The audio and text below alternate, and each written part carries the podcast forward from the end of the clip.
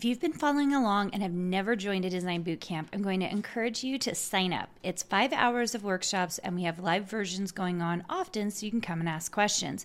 Go to www.designsweetcourses.com slash design bootcamp. If you have been struggling to get sales from your design work or understanding what you really need to do to make money, I have the workshop for you.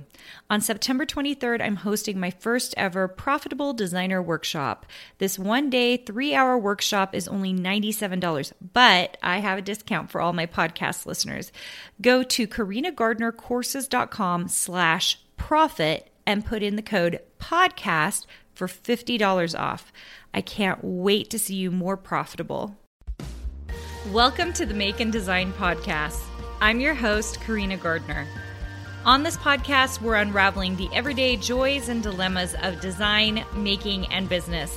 For makers who want to be designers and for designers who are makers, this is your inside scoop to help you grow your business and bring more creativity to your life. If you are one of those designers who has been making tons of design work, okay, first of all, kudos to you because one of the most difficult things I find is pushing people to actually create the artwork, okay?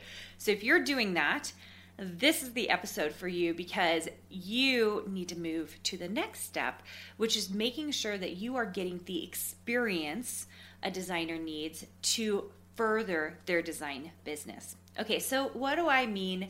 by experience. what I mean is that you are creating all the artwork, you've got tons of design work, but you aren't actually either getting a contract with it, which you guys know how I feel about contracts. Contracts are great, they're for later in your career, or you haven't put it online somewhere, whether it's your own shop or in different marketplaces online, or you're not doing the freelance work to help you with that design work and get the experience needed.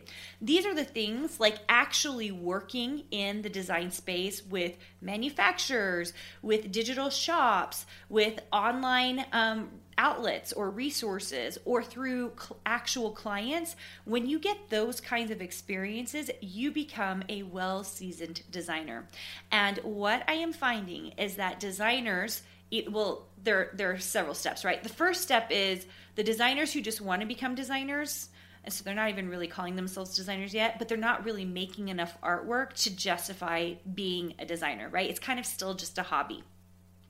Step two, the designers who are making lots of artwork. Some of you are here. You're just making, making, making. You're showing it on your Instagram feed. You're doing gorgeous stuff, but you aren't actually making any money. Okay. And you're not making any money because you're not in the marketplaces or doing one of the three things I just told you contract, online shops, or freelance work. Okay. You're not doing any of those things. You're just doing the thing that you're doing right now, okay, which is making the artwork. That is still better than the person who's just still thinking about it, right? I like that you're here and you're actually making the artwork.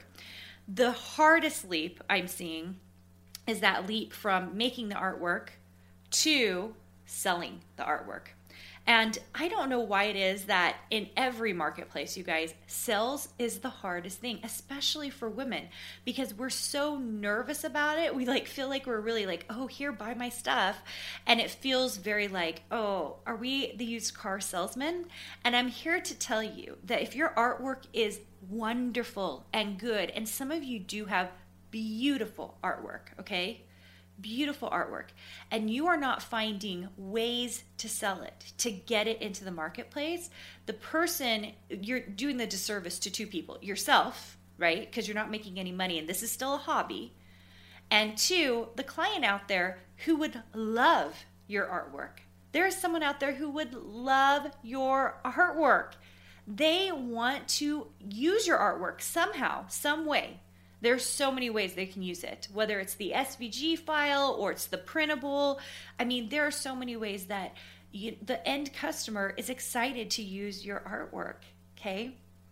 So if you are stuck in one of those stages, there are ways to get out of it, right? So in stage one, where you're not creating that much, my suggestion for you is we've got to make sure and get faster at Illustrator and we've got to plan the time. So we're blocking off time every day to design. You guys know, design every day and you will be a designer, okay? Those of you who are designing every day or designing most of the time and you do have a body of work, then your goal is to next get the inside scoop. Find out what marketplaces are out there, do your research, figure out if you're going after contracts, digital shops, or freelance work, okay? These are all things we teach, by the way, in Design Suite. Um, and we have a method for how we go about it that helps you be successful. Because as you guys know, just a couple episodes ago, go listen to it.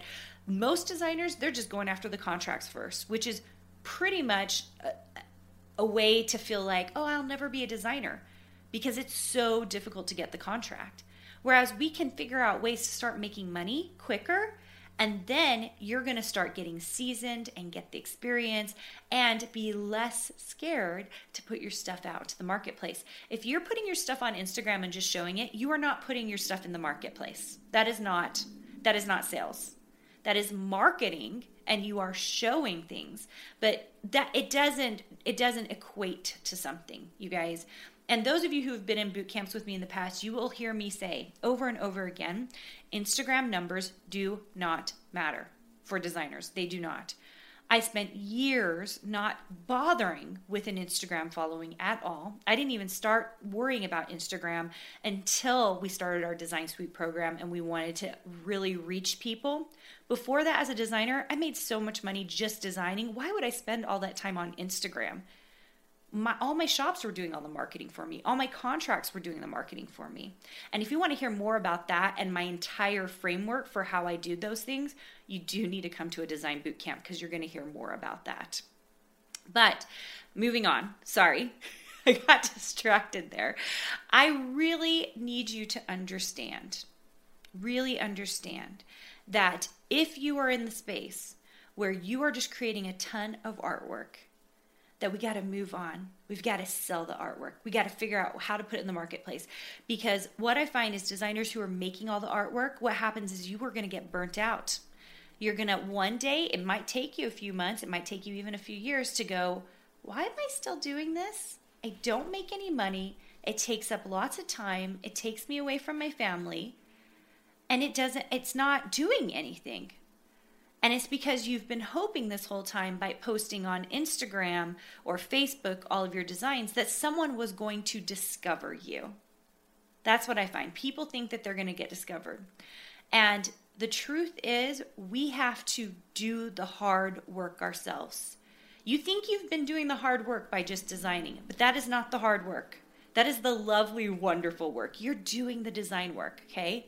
The hard work is finding the places where your stuff will already sell, finding great distribution.